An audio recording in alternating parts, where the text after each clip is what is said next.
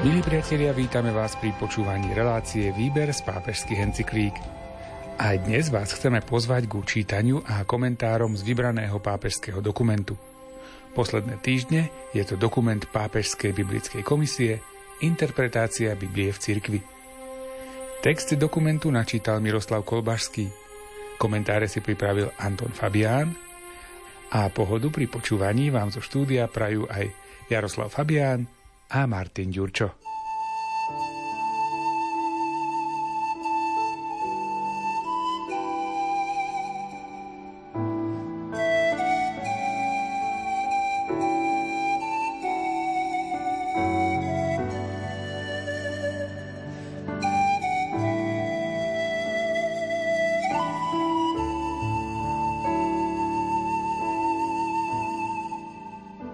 Rôzne metódy rozlišujú medzi skutočným autorom a predpokladaným anonymným autorom, skutočným čitateľom a predpokladaným anonymným čitateľom. Skutočný autor je osoba, ktorá naozaj príbeh vytvorila. Pod predpokladaným anonymným autorom Máme na mysli takého autora, ktorého text postupne v priebehu čítania predstavuje s jeho vlastnou kultúrou, charakterom, náklonnosťami, vierou a tak ďalej. Skutočný čitateľ je akákoľvek osoba, ktorá má prístup k textu, počnúc jeho prvými adresátmi, ktorí ho čítali alebo počuli, až po jeho dnešných čitateľov alebo poslucháčov. Pod predpokladaným anonymným čitateľom rozumieme čitateľa, ktorého text predpokladá a v skutočnosti aj vytvára, teda čitateľa, schopného rozumových a citových úkonov potrebných pre vstup do naratívneho sveta textu, aby naň odpovedal takým spôsobom, za kým počítal skutočný autor prostredníctvom predpokladaného anonymného autora. Text bude aj naďalej pôsobiť v takej miere, do akej sa skutočný čitateľ bude môcť identifikovať s predpokladaným anonymným čitateľom.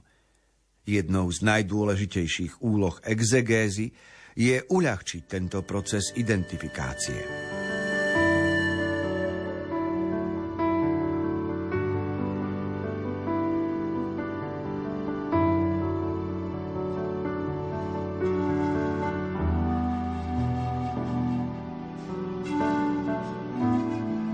Máme dočinenia so štyroma pojmami. Skutočný autor a predpokladaný anonymný autor, skutočný čitateľ a predpokladaný anonymný čitateľ. Treba vedieť predsa z minulosti, že mnohé veci sú napísané, mnohé texty sú napísané v mene niekoho. Niekedy je ťažko určiť autora, je to iba hypotetické, a niekedy sa pripisuje autorstvo osobe, ktorá bola vtedy významná. Pripíše sa niečo Augustínovi, alebo sa pripíše niečo prorokovi, pripisuje sa niečo kráľovi. A je otázka, či to nemôžeme dnes vedieť, či to on vlastnoručne napísal, alebo je to len jeho autorstvo, jeho meno použité pri vytváraní textu. Táto záležitosť pomáha potom porozumieť aj druhú časť, že existuje skutočný čitateľ, to je každý z nás, ale predpokladaný čitateľ, to znamená, že ten, kto písal text, bol inteligent, lebo vedel čítať a písať. A on predpokladal, že aj ten, kto to bude čítať, bude tiež inteligent a že bude mať v danom jazyku tú istú úroveň a tie isté skúsenosti. Ak to tak nie je, môže sa stať, že ten, kto napísal ináč rozumel veci, alebo posolstvu, alebo nejakému príbehu. A ten, kto číta, tak ho zase ináč rozumie. A tak vznikajú nedorozumenia medzi ľuďmi, argumentácie, ubližovania, nepravdy, dnes tomu hovoríme fejky a všeličo možné, ale vyplýva to práve z toho, ako, ako nejaký text posolstvo vzniká a ako je rozumené. V prípade Biblie máme jednu veľkú výhodu. Na rozdiel od komunikácie bežnej medziľudskej alebo novinárskej, literárnej, v prípade Biblie máme výhodu, že na začiatku sa každý môže postaviť do svetla Božej múdrosti, poprosiť o Božieho ducha a keď v Božom duchu čítame text, tak ho pochopíme tak, ako bol napísaný. Čiže to, čo je dôležité, je spolupráca s Božou milosťou a nielen racionálna analýza textu.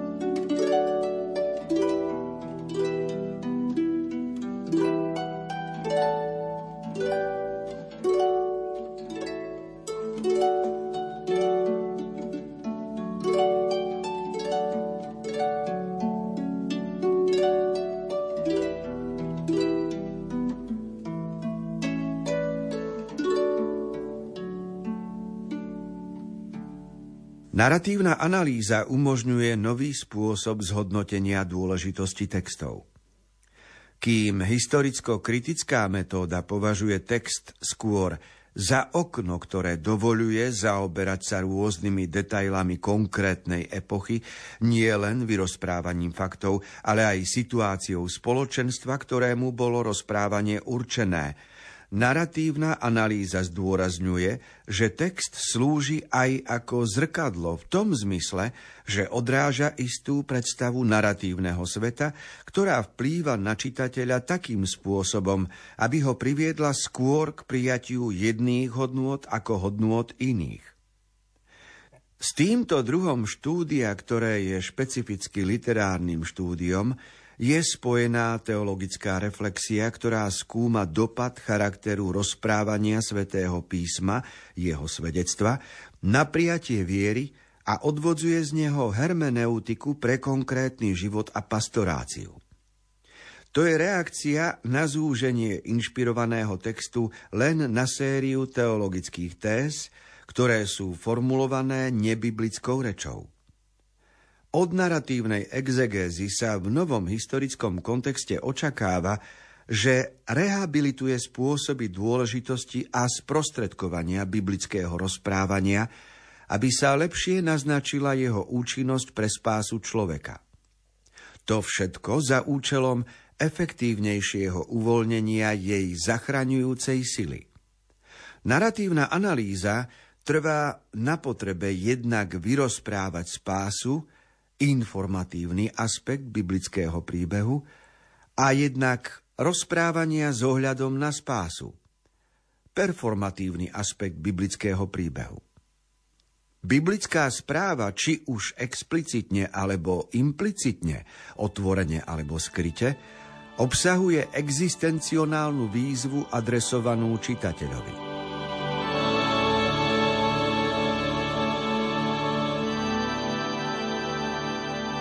Každý z nás vie rozdiel medzi oknom a zrkadlom, lebo zatiaľ čo okno umožňuje vidieť niečo nové, akoby nahliadnúť do iného sveta, do cudzieho sveta, tak e, zrkadlo odráža určitú predstavu, ako keby umožňuje spätnú reflexiu a pochopiť svet niekoho v iných súvislostiach. Čiže ako keby sme sa nedívali len na niekoho zvonku, ale e, dívanie sa skrze zrkadlo znamená, že náš vlastný vnútorný svet a vnútorný svet druhého človeka začínajú sa porovnávať a vplývajú na seba. To znamená, že prijímame určité hodnoty, ktoré kedysi ľudia vyznávali, lebo napríklad postoj lásky a úcty ten bol aj pred 2000 rokmi žiadaný, aj pred 3000 rokmi žiadaný. Túžba po pokoji, alebo zdravom živote. To sú predsa hodnoty, ktoré boli stále chcené. A oni sa odrážajú v tom texte, ktorý čítame. Vidíme ľudí, ktorí išli za Ježišom, prosili ho o uzdravenie a jednoducho, čiže naratívne sa tam rozpráva, ako sa Ježiš zastavil, pýtal sa, čo chceš, aby som ti urobil a tak ďalej. A celý príbeh sa odvíja na, na ozdravovaní. A preto sa obhajuje naratívna analýza, naratívny prístup k Svetému písmu, lebo ono sa tým rehabilituje, čiže písmo svete, ktoré v 19. 20. storočí mnohí vedátori vyhlásili za rozprávku a za neskutočné, za vymyslené, za, nejaké, za text, ktorý je zastaralý a, a my sme predsa moderní ľudia, tak zrazu vidíme, že Naratívna analýza rehabilituje text a ukazuje, aký je pre nás dôležitý. A k tomu sa používajú dve súčasné slová, ktoré súvisia aj s angličtinou, že existuje performance a existuje informácia a tá Informácia to je slovo, ktorému rozumieme ľahšie a performatívny je niečo, čo aj pôsobí, spôsobuje zmenu alebo vyžaduje nejaký postoj. Čiže nejako pôsobí. Tak aj keď človek ide do divadla a zabudne na starosti a prežíva scénu divadelnú, ono to pôsobí, ono to má svoje, to je to performance. Čiže nepočúva len nejaké informácie, nejaký text, ale necháva na seba pôsobiť eh, dej, ktorý eh, vyvoláva potom zážitok.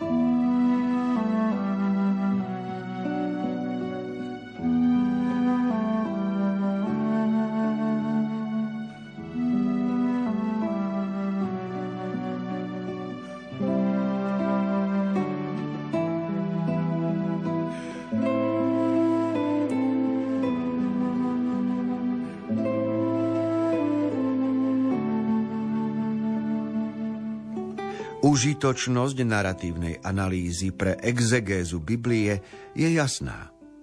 Dobre vyhovuje naratívnemu charakteru mnohých biblických textov.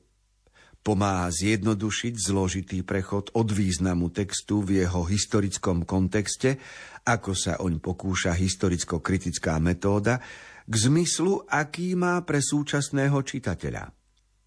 Naproti tomu rozlišovanie medzi skutočným autorom a predpokladaným anonymným autorom spôsobuje narastanie všetkých problémov, ktoré súvisia s interpretáciou. Naratívna analýza sa nemôže obmedziť na to, aby aplikovala na biblické texty vopred pripravené modely, ale analýza sa musí usilovať vziať do úvahy vlastný charakter týchto textov. Synchrónny prístup k textom musí byť doplňaný diachrónnymi výskumami. Ďalej si musí dať pozor pred možnou tendenciou vylúčiť akékoľvek doktrinálne prepracovanie údajov obsiahnutých v biblických rozprávaniach. Tým by sa dostala do protirečenia s biblickou tradíciou, ktorá praktizuje takýto druh reinterpretácie, ako aj s cirkevnou tradíciou, ktorá na tomto poli pokračovala. Napokon subjektívnu existencionálnu účinnosť Božieho slova, ktoré sa sprostredkúva naratívnym spôsobom, neslobodno považovať za dostatočné kritérium na jeho pravdivé pochopenie.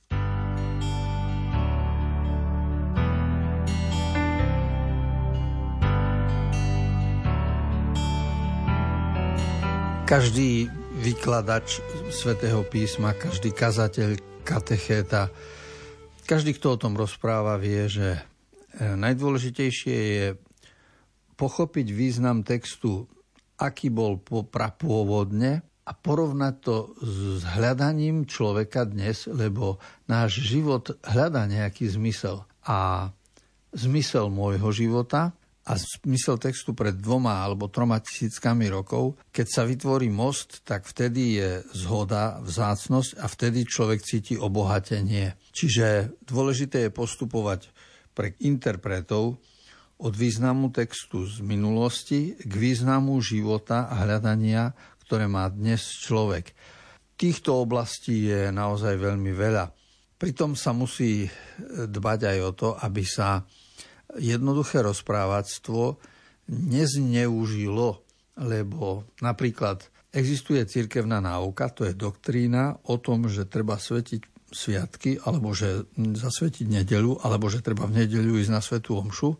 A to, keďže sa to priamo tak v Biblii nenachádza, tak by niektorí mohli povedať, že cirkevná náuka je vymyslená alebo je nepotrebná alebo je nezáväzná a tak ďalej. A to by bol veľký omyl na nepochopenie textu, lebo ten biblický text má svoje jadro. V tých prvých kapitolách Biblie, keď čítame o tom, ako 7 deň Boh odpočíval, celá tá kapitola je sústredená práve na to, aby človek mal aj sviatočný deň, aj zmysel pre Božie veci, e, nebol sústredený len na prácu, teda e, biblické posolstvo a súčasná náuka viery a prax cirkvy veľmi úzko súvisia. Len to vlastne treba hľadať a odhaľovať. A na toto slúži naratívnosť, rozprávačstvo veľmi dobre.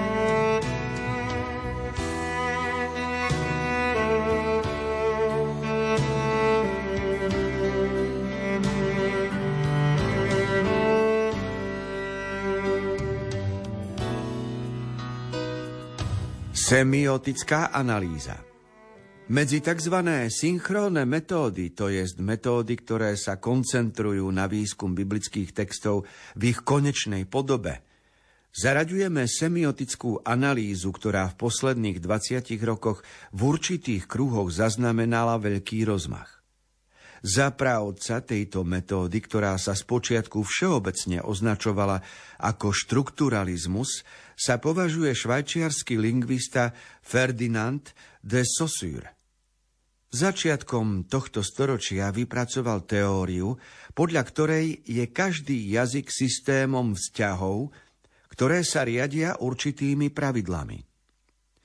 Mnohí lingvisti a literárni vedci mali rozhodujúci vplyv na rozvinutie tejto metódy. Väčšina biblistov, ktorí pri skúmaní Biblie používajú semiotiku, sa odvoláva na parížskú školu. Podobné prístupy a metódy založené na modernej lingvistike sa však vyvíjali aj inde. Tu však chceme ako príklad v krátkosti predstaviť a analyzovať metódu tejto parížskej školy.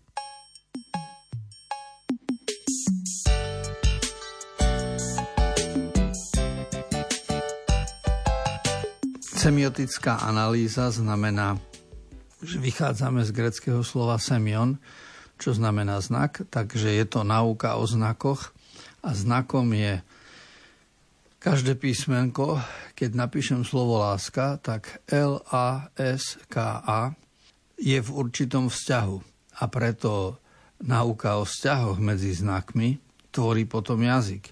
Čiže je veľmi dôležité mm, porozumieť, ako sú poukladané znaky, ako ich vyjadrujeme a ako ich príjmame.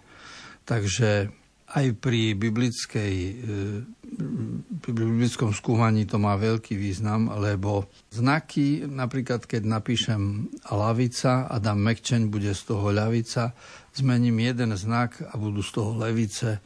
A tým pádom je veľa možností, ako pracovať s, so znakmi, ako ich ukladať vedľa seba a aký nový význam dostávajú. Takže táto metóda má svoj význam aj v súvislosti s Bibliou.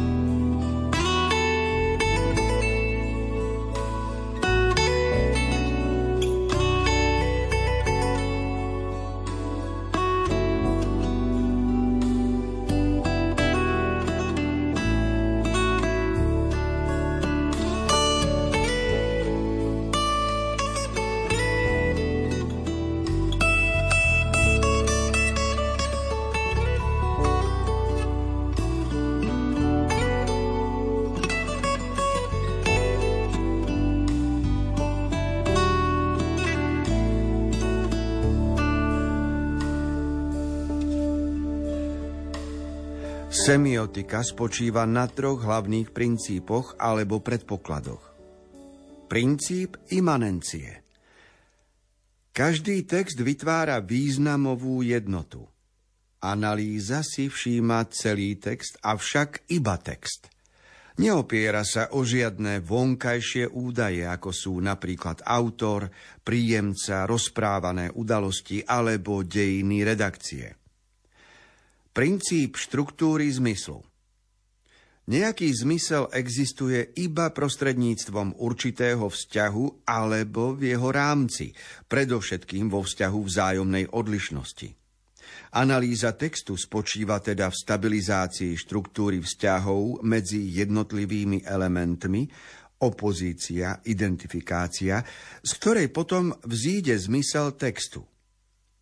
Princíp gramatiky textu – každý text používa istú gramatiku, to jest určitý počet pravidiel alebo štruktúr. V jednotnom súbore vied, ktorý nazývame prejavom, rečou, existujú rôzne úrovne, z ktorých každá má vlastnú gramatiku.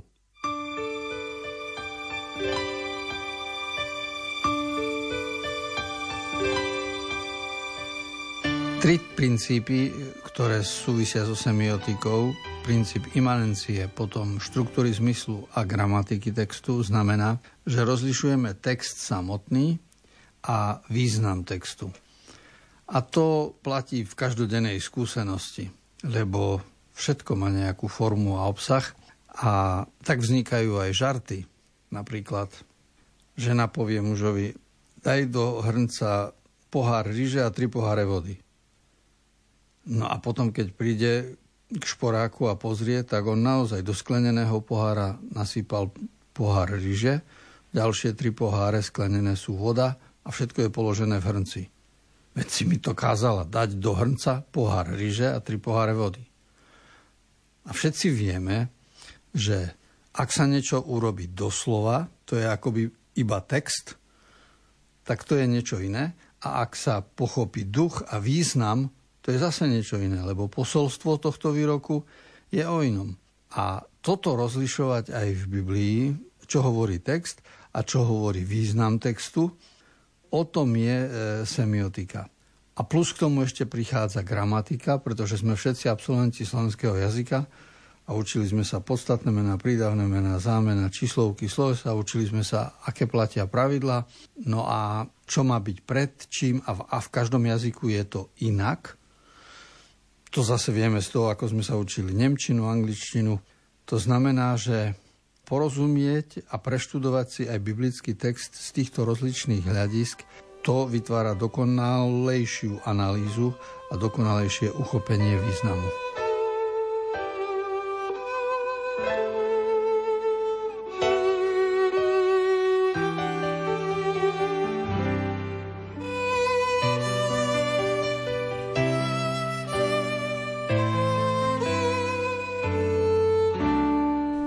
Poslucháči, v uplynulých minútach sme počúvali čítania a komentáre z dokumentu Pápežskej biblickej komisie Interpretácia Biblie v cirkvi.